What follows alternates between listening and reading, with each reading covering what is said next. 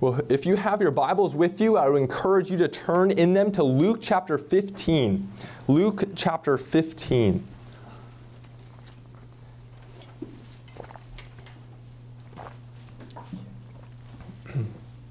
Luke chapter 15. We'll be considering the whole this whole chapter this morning. As we'll soon see, this chapter is, is tied together. Jesus is giving us three different parables, but they all have a common theme, common structure, and really a common point. So, Luke chapter 15. Please pay careful attention, for this is the reading of God's holy and inspired word. Now, the tax collectors and sinners were all drawing near to him to hear him. And the Pharisees and scribes grumbled, saying, This man receives sinners and eats with them. So he told them this parable What man of you, having a hundred sheep, if he has lost one of them, does not leave the 99 in the open country and go after the one that is lost until he finds it? And when he has found it, he lays it on his shoulders, rejoicing. And when he comes home, he calls together his friends and his neighbors, saying to them, Rejoice with me for I have found my sheep that was lost. Just so I tell you, there will be more joy in heaven over one sinner who repents than over 99 righteous persons who need no repentance. Or what woman, having 10 silver coins, if she loses one coin, does not light a lamp and sweep the house and seek diligently until she finds it? When she has found it, she calls together her friends and neighbors, saying, Rejoice with me for I have found the coin that I had lost. Just so, I tell you, there is joy before the angels of God over one sinner who repents. And he said, There was a man who had two sons. The younger of them said to his father, Father, give me the share of the property that is coming to me. And he divided his property between them. Not many days later, the younger son gathered all he had and took a journey into a far country and there he squandered his property in reckless living. And when he had spent everything, a severe famine arose in that country, and he began to be in need. So he went and hired himself out to one of the citizens of that country, who sent him into his fields to feed pigs. And he was longing to be fed with the pods that the pigs ate, and no one gave him anything. But when he came to himself, he said, How many of my father's hired servants have more than enough bread, but I perish here with hunger? I will arise and go to my father. And I will say to him, Father, I have sinned against heaven and before you. I am no longer worthy to be called your son. Treat me as one of your hired servants. And he arose and came to his father. And while he was still a long way off, his father saw him and felt compassion, and ran and embraced him and kissed him. And the son said to him, Father, I have sinned against heaven and before you. I am no longer worthy to be called your son. But the father said to his servants, Bring quickly the best robe and put it on him, and put a ring on his hand and shoes on his feet, and bring the fattened calf and kill it. And let us eat and celebrate. For this my son was dead and is alive again. He was lost and is found. And they began to celebrate. Now his older son was in the field. As he came and drew near to the house, he heard music and dancing. And he called one of the servants and asked him what these things meant. And he said to him, Your brother has come, and your father has killed the fattened calf, because he has received him back safe and sound. But he was angry and refused to go in. His father came and entreated him. And he answered his father, Look, these many years I have served you, and I have never disobeyed your command. Yet you never gave me a young goat that I might celebrate with my friends. But when this son of yours came, who has devoured your property with prostitutes, you killed a fattened calf for him? And he said to him, Son, you are always with me, and all that is mine is yours. It was fitting to celebrate and be glad, for this your brother was dead and is alive. He was lost and is found. Well, the grass withers and the flower fades, but the word of our God stands forever. May He write this word upon our hearts this morning. Well, I was at first exposed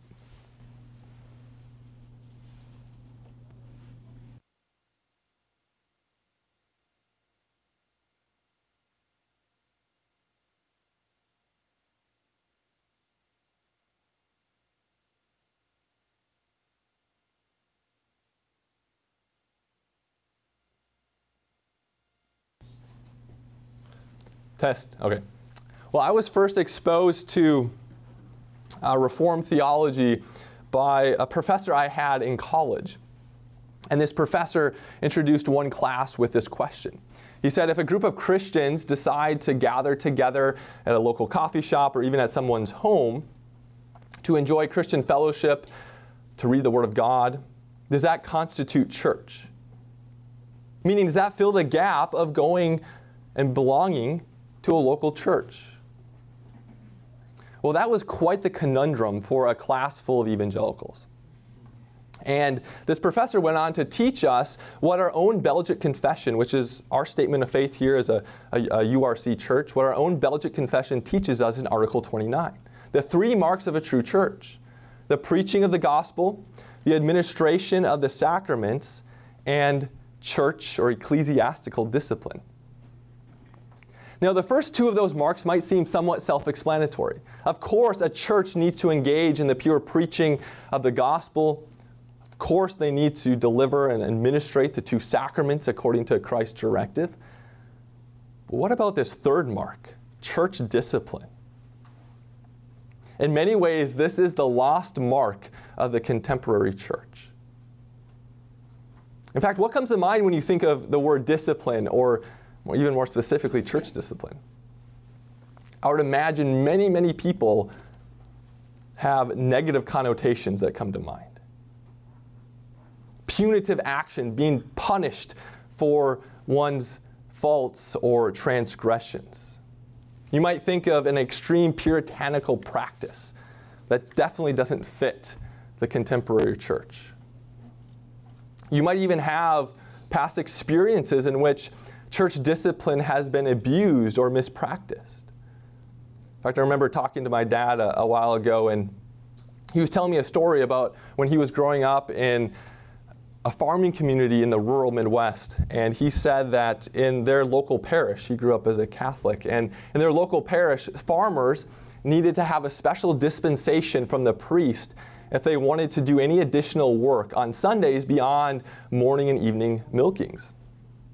And he said that one neighbor decided to do some extra farm work, some field work, on Sunday afternoon without this dispensation. And the priest got wind of it, and he drove over to this neighbor's house and told this farmer that he was going to hell and his barns were going to burn for profaning the Sabbath day.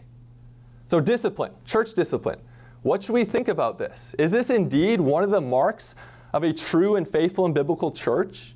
Or is this something that we need to move on from? An area where we need to continue to reform out of?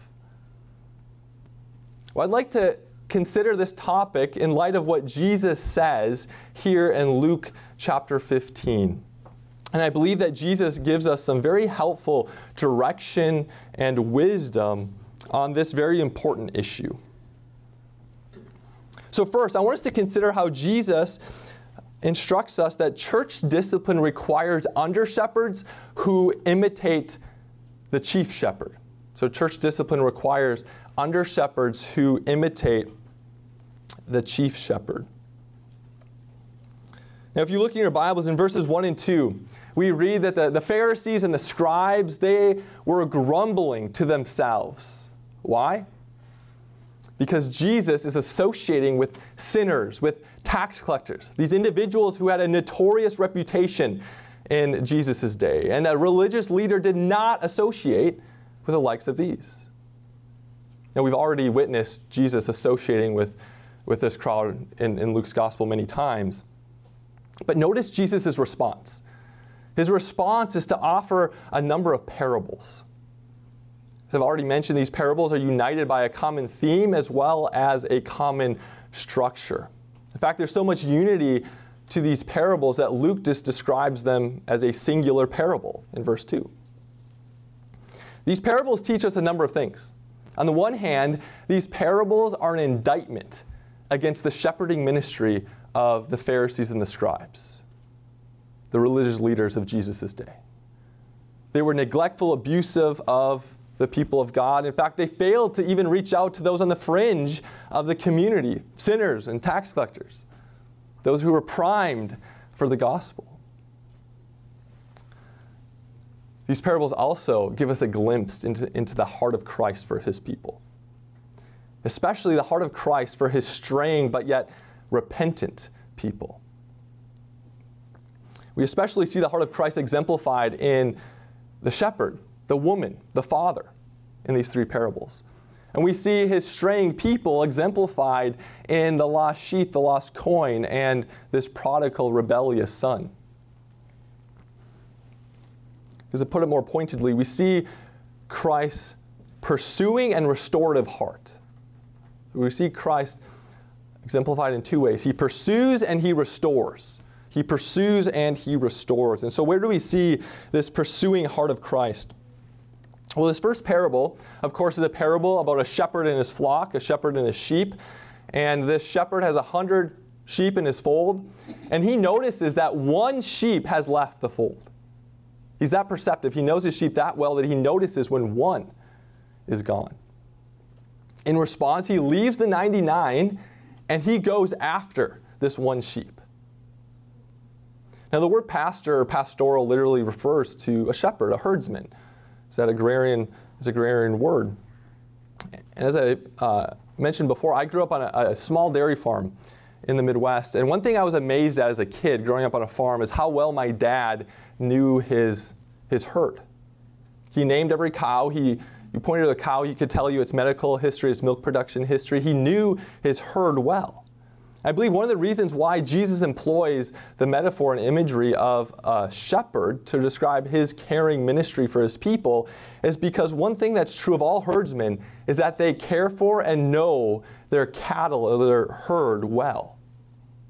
And such is the case with this shepherd in this parable. And Ezekiel 34, which in some sense is standing in the, in the, background of this parable, Ezekiel 34 is a passage where God is indicting the spiritual shepherds of Israel for their failure to shepherd the people of God and their abuse towards the people of God. The people of God are like a sheep without a shepherd. And in response, God promises that He will send forth, at some time in the future, the good and true and faithful shepherd, a shepherd who will also be the son of David. Now, of course, who is that shepherd? Our Lord Jesus Christ. And he is on the scene. And so he, he, he definitely sees himself as the good shepherd, the shepherd that leaves the 99 to pursue that one straying and rebellious sheep. Well, the second parable, we also see this idea of pursuit. Uh, this woman in this parable likely is a peasant woman we see that as she's searching for this lost coin, she has to light a lamp. And this may indicate that this, this woman didn't have any windows in her home. And we are told that this woman only had 10 silver coins. And commentators note that a coin was approximately the equivalent of a day's, a day's work. And she lost one of her 10 coins, which 10% of her wealth, 10% of her savings. We see things ratcheting up. In the first parable, the shepherd loses 1% of his wealth. Now it's 10%. This is a big deal for this peasant woman. Consequently, when she recognizes one of her coins is not in her purse, she scours her house. She looks everywhere. We're meant to see the effort that this woman puts forth to finding this, this lost coin.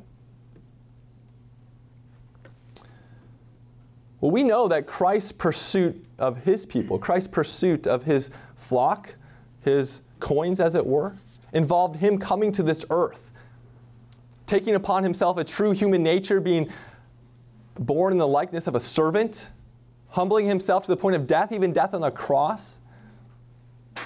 After that death, we know that he rose again from the dead, proving to everyone that he did and he was who he said he was. And as he ascended into heaven, what, what came down? The Spirit. The Spirit is the one who came down to deliver to us this gift of salvation which Christ has won for us.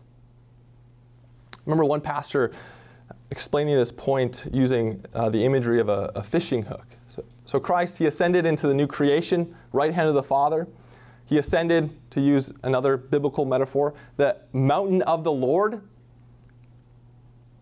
And as he ascends this mountain of the Lord, he casts the hook of the Spirit, as it were, into the mouths and hearts of his people. And thus, this age is an age in which Christ is slowly reeling us to himself, conforming us more and more into his image and likeness. But we know that there are times, because we still have a sinful nature, we still sin. We're sinners and saints. And at times, we are still hardened by sin and its deceit. There are times where we sort of want to spit out that hook of the Spirit. But the good news is that the hook of the Spirit is implanted so deep into our hearts and lives that's impossible for us to do so. And thus, Christ pursued us. He pursued us while we were yet enemies, but even now, as we've been adopted in the family of God, He has us so much so that we can't leave the fold. Think about what uh, Jesus says in John 10 when He says, when he says that he is, uh, he is the good shepherd, he says, My sheep hear my voice. I know them. They follow me. I am the one who give them, gives them eternal life. They will never perish. No one shall snatch me out of my hand. Well, where do we see the restorative heart of Christ? So Christ pursues his people, he keeps his people. Where do we see the restorative heart of Christ?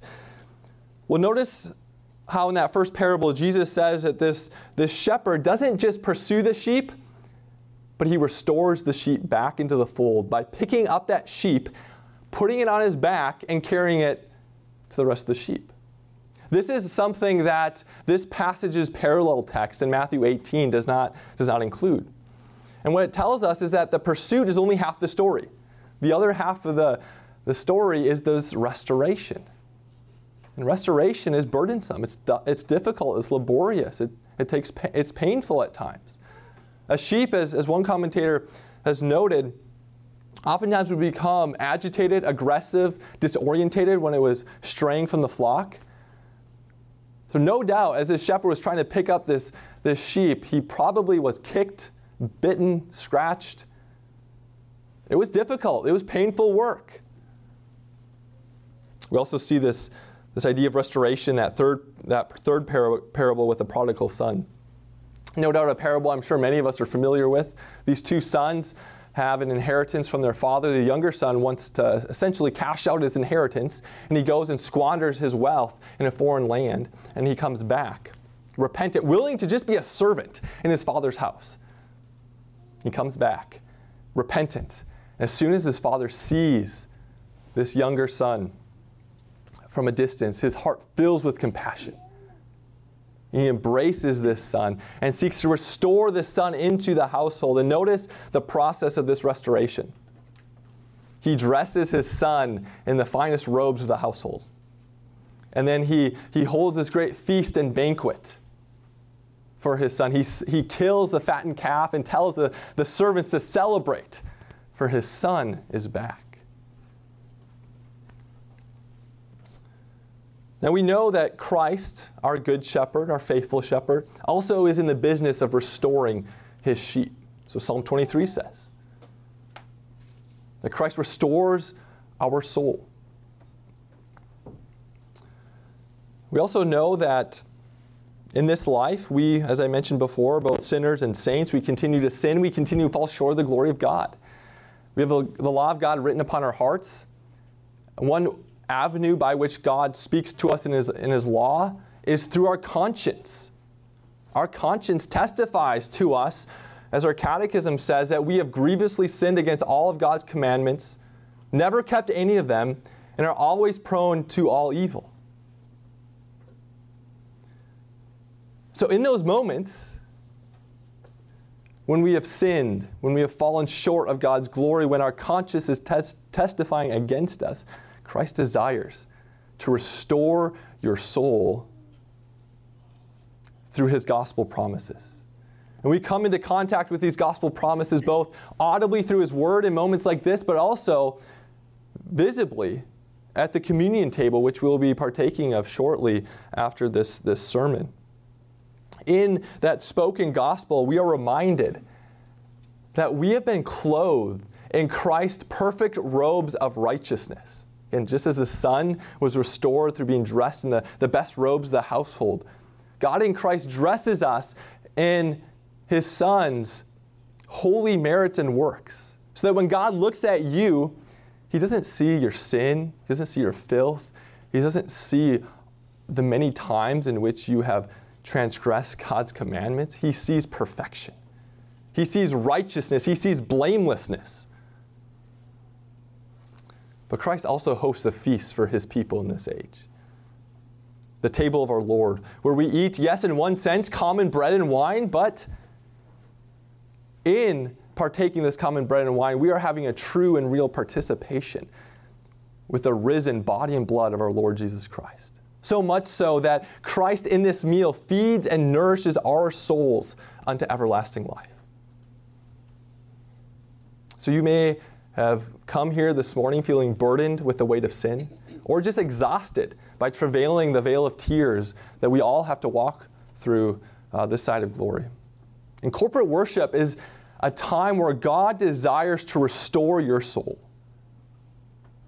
To restore your soul by reminding you of who you are, that you are righteous, that you've been clothed in the robes of Christ's righteousness, that you've been forgiven, that you've been washed, that you are a citizen of the age to come. Christ desires in this moment to feed your souls.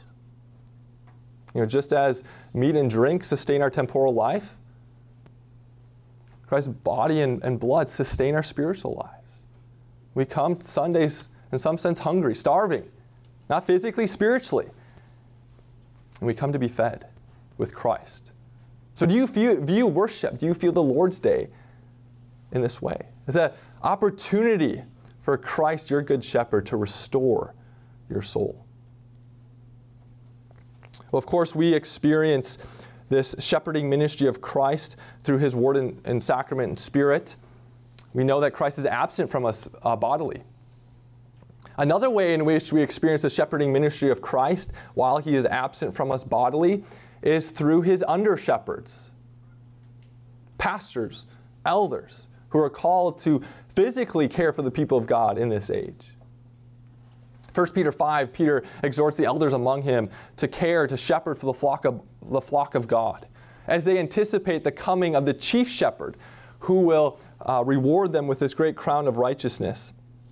I would imagine that Peter, when he was saying these words to these fellow elders, was thinking about Jesus' own words to him at the end of John's gospel. Jesus asked Peter, Do you love me? This is right after his denial. Do you love me, Peter? Peter says, Yes, yes, Lord, of course I love you.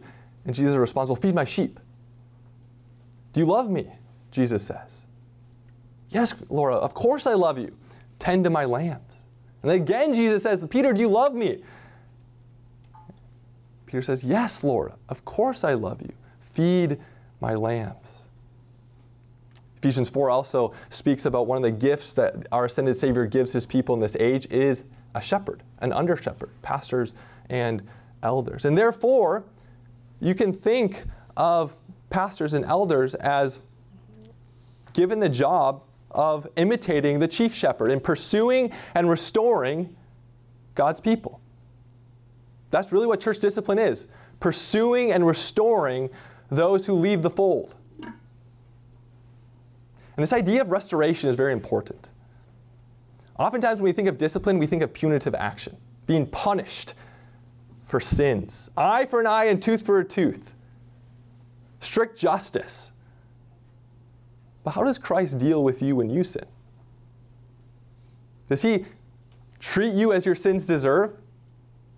Does he mete out strict justice? Quite to the contrary. Christ is long suffering, he's merciful, gracious, patient, forbearing with all of our many sins and transgressions. And thus, under shepherds are called to imitate that sort of restoration. As long as there's repentance, individuals are brought back into the fold. They're not labeled, identified by their former sin or sins, but they're fully embraced, reconciled, forgiven as this prodigal son is, is reconciled and brought back in to the household. That transforms how we view discipline when we view it as restoration and not punitive discipline, punitive justice. So Jesus is saying here that church discipline requires under shepherds to imitate our chief shepherd in pursuing and restoring the people of God. We also see here that uh, Jesus is teaching us that church discipline requires church membership. Now, notice in all three of these parables, there's a very clear delineation between that which is in and that which is out. The sheep was in the fold, then it was clearly out of the fold, and then it was brought back into the fold. The coin was at one time in the woman's purse, and then it was lost in the corner of the room, and then it was brought back into the woman's purse after she found it. The son was in the father's household, left the father's household, then was restored back into the father's household. There's clear delineation between that which is in and that which is out. Well, if Christ's under shepherds are called to imitate the chief shepherd, specifically in pursuing and restoring God's straying people, how are they to know what sheep are in their fold? How are they to know what coins they are responsible for? What, how many sons they have in their house? If they don't know this, it's going to be pretty hard to care for God's people and imitate our chief shepherd. They need to know who's in and who's out. They need to know how many sheep are in their fold, how many coins are in their purse, how many sons are in their household. The shepherd is not going after his neighbor's lost sheep. This pursuit is motivated because it's his sheep. And one way in which we do this is through church membership. I mentioned before many times that church membership is simply defined by our four vows, making that public profession not only to the Christian faith, but specifically to faith in Jesus Christ in the presence of, of many witnesses. It's a public declaration that it's our desire to serve our local brothers and sisters with the gifts the Lord has given us, but it's also that submission, submission to local leaders. Hebrews 13, uh, the author of Hebrews specifically says this. He says that Christians are to submit to their leaders. Of course, he doesn't mean you as a Christian need to submit to every single Christian leader on this globe. It's ridiculous. It's a local relationship. And likewise, elders are to care for them because God will hold them accountable to how they have cared for those who have submitted to them.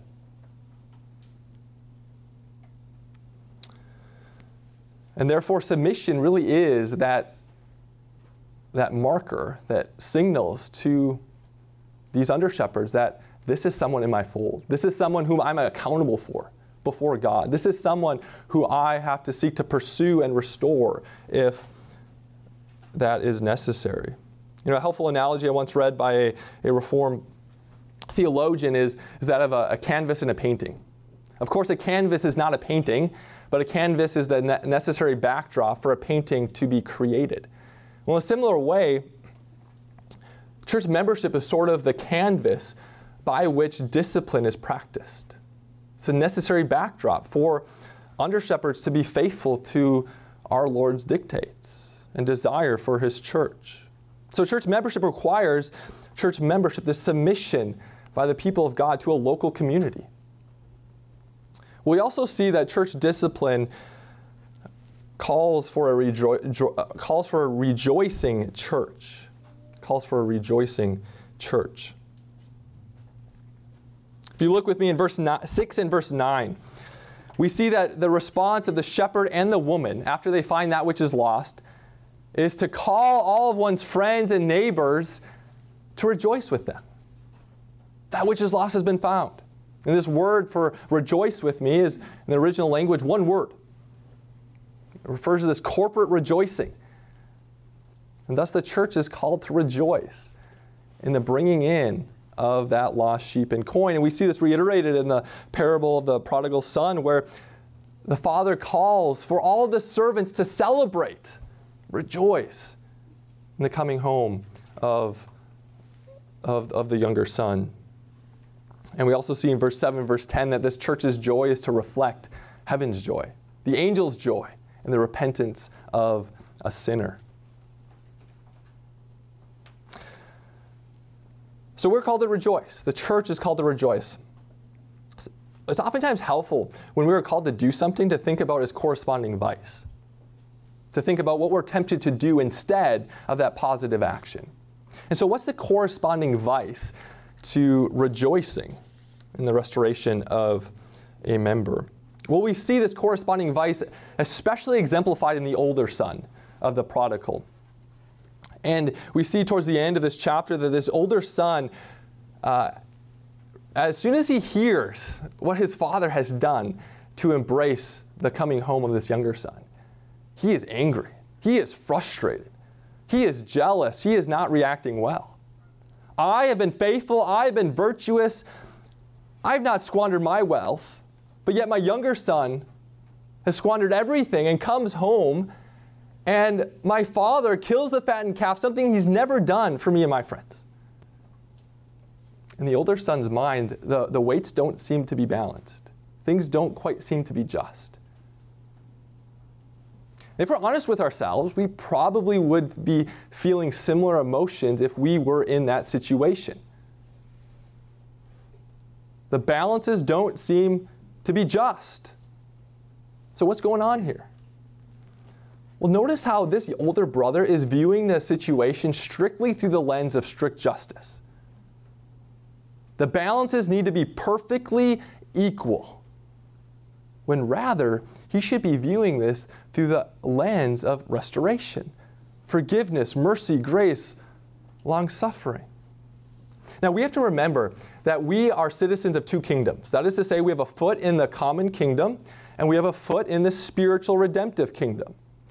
And these two kingdoms call for slightly different ethics. So, insofar as we are citizens of this common kingdom, strict justice is a very good thing, or at least a measure of strict justice is a very good thing. God institutes this in, in his covenant with Noah in Genesis chapter 9. After he destroys the world through the flood, he says that whoever sheds man's blood, by man his blood shall be shed, for man is created in my image. What he's saying is that man, by virtue of being an image bearer, has the right to enforce a measure of strict justice. Now, of course, it would be somewhat chaotic if everybody was trying to enforce justice. And so, what civilization and mankind has, has, has done after that uh, after that command is to set up an institution, civil government, and a magistrate who enforces justice for the people. This is why in Romans 13, Paul just assumes that the magistrate is legitimate based on God's covenant with Noah. And he says the magistrate has the God ordained task to punish the evildoer. Justice. Punitive, it's retributive. In fact, we wouldn't want to live in a society where all people were only deal uh, only we only dealt with people through the lens of restoration, mercy, and grace. Someone committed murder, a simple repentance should not be enough. However, insofar as we are citizens of the church, that kingdom calls for a different ethic. We are not to view our relationships with our brothers and sisters through the lens of strict justice eye for an eye, a tooth for a tooth. Rather, we are to deal with our brothers and sisters with mercy and grace. We are to restore that uh, he who has gone astray. And this is rooted in the gospel. In the gospel, we have sinned against God, and God in Christ has satisfied his own claims to justice so that he can extend mercy and grace to you and I. Paul says that God is both the just and the justifier of the one who has faith in Christ. And so we as a church are called to imitate and show forth the love and mercy and grace of Christ while leaving justice to God. He is the one who satisfies his own claims to justice. One of the ways we can be a, a huge witness to this watching world as we are serious about this ethic that the Lord has given us. And this is very helpful to remember because we have that impulse for strict justice, which in one sense is good, but it's good only for that common kingdom. And therefore, what should we think about this third mark of the church, church discipline? Is this something that we should shed or something that we should embrace? Well, I believe that Jesus would answer with the latter. When this is practiced the way that Christ has ordained it to be done, it in fact is a wonderful gift to the, the flock and people of God. So let us pray.